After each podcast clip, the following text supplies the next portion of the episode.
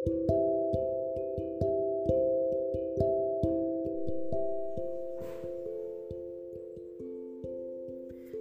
teman-teman semua.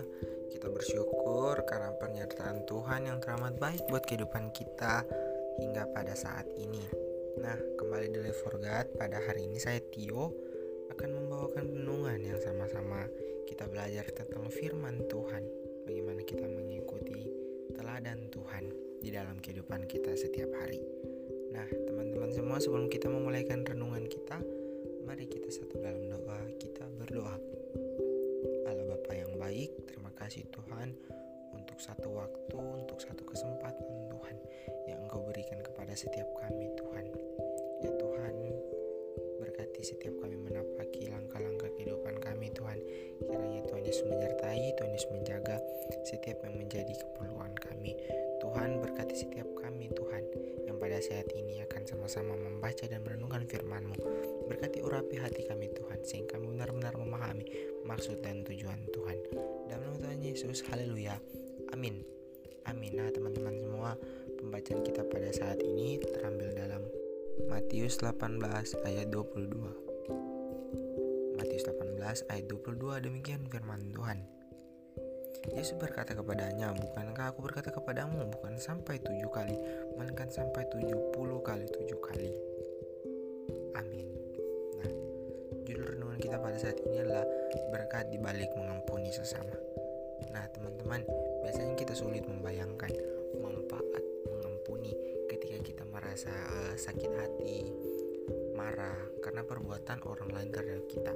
Kejadian untuk mengampuni orang lain akan menjadi lebih sulit, teman-teman, jika tidak ada permintaan maaf atau bahkan pengakuan bersalah dari pihak yang telah menyakiti kita. Nah, jadi teman-teman, kesulitan dalam memanfaatkan sering kali disebabkan anggapan bahwa pengampunan itu merupakan hadiah bagi orang yang telah menyakiti kita. Jadi kalau kita dibuat kesalahan oleh orang lain, berpikir bagaimana mungkin orang yang sudah bersalah kepada kita lalu seenaknya mau diampuni. Padahal sebenarnya mengampuni adalah hadiah untuk diri kita sendiri. Nah, ketika kita memilih untuk mengampuni, kita menemui manfaat yang tidak terbatas dari pengampunan.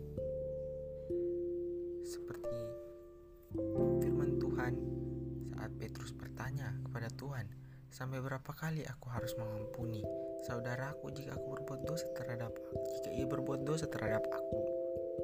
Di ayatnya 22 dijawab, engkau harus mengampuni sesamamu bukan hanya tujuh kali teman-teman tetapi sampai 70 kali tujuh kali.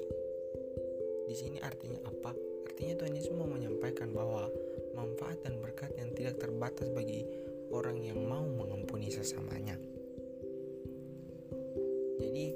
Apakah pengampunan itu? Pengampunan itu seperti yang dimaksudkan oleh Yesus kepada para pengikutnya. Pengampunan adalah tindakan atau pilihan untuk melepaskan pelaku dari hukuman kita dan mempercayakan semuanya kepada Tuhan. Nah, kalau di kamus kita baca itu mendefinisikan pengampunan sebagai pembatalan hutang. Kita semua percaya bahwa kita semua diampuni atas pelanggaran kita melalui Kristus rela mati di kayu salib. Pekerjaan Yesus di kayu salib lah yang membatalkan hutang kita. Pengampunan dari Yesus adalah tanpa syarat.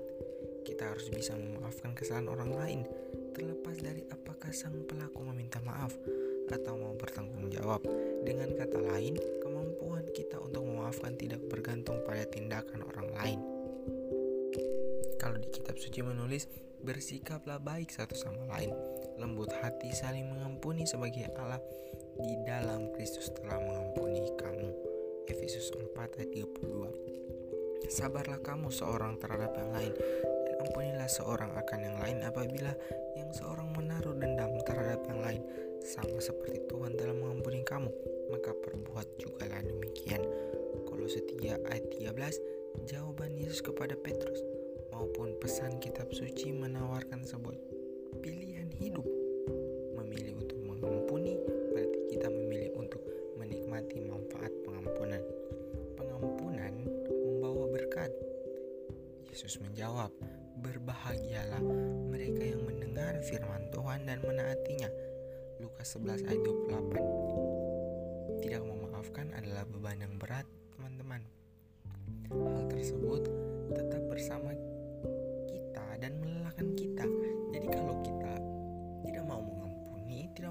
mau memaafkan, itu akan menjadi beban buat kita, memengaruhi banyak aspek kehidupan kita, ketidakmengertian mengikis kesehatan kita, dan menumbuhkan kepahitan dan kebencian.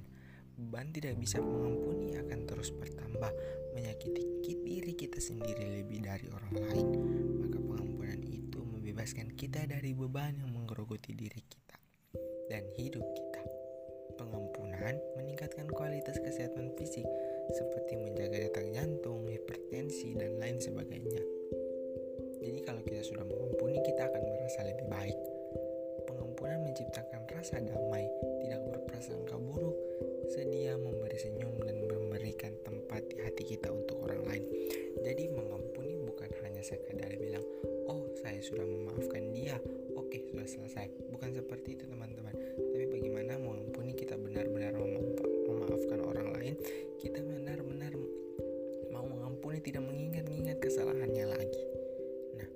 Rasul Petrus ayat 1 Petrus 39 menulis janganlah membalas kejahatan dengan kejahatan atau caci maki dengan caci maki tetapi sebaliknya hendaklah kamu memberkati karena untuk itulah kamu dipanggil yaitu untuk memperoleh berkat. Amin. Amin teman-teman. Untuk menutup renungan kita pada saat ini mari kita setelah doa kita berdoa. Terima kasih Tuhan sungguh indah firmanmu yang boleh kami baca Tuhan. Tuhan ajar kami di mana pun kami berada untuk selalu mengampuni Tuhan. Untuk selalu menjadi berkat buat sesama kami Tuhan.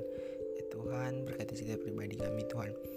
Jika mana kami belum mampu untuk mengampuni Tuhan kiranya Engkau mampukan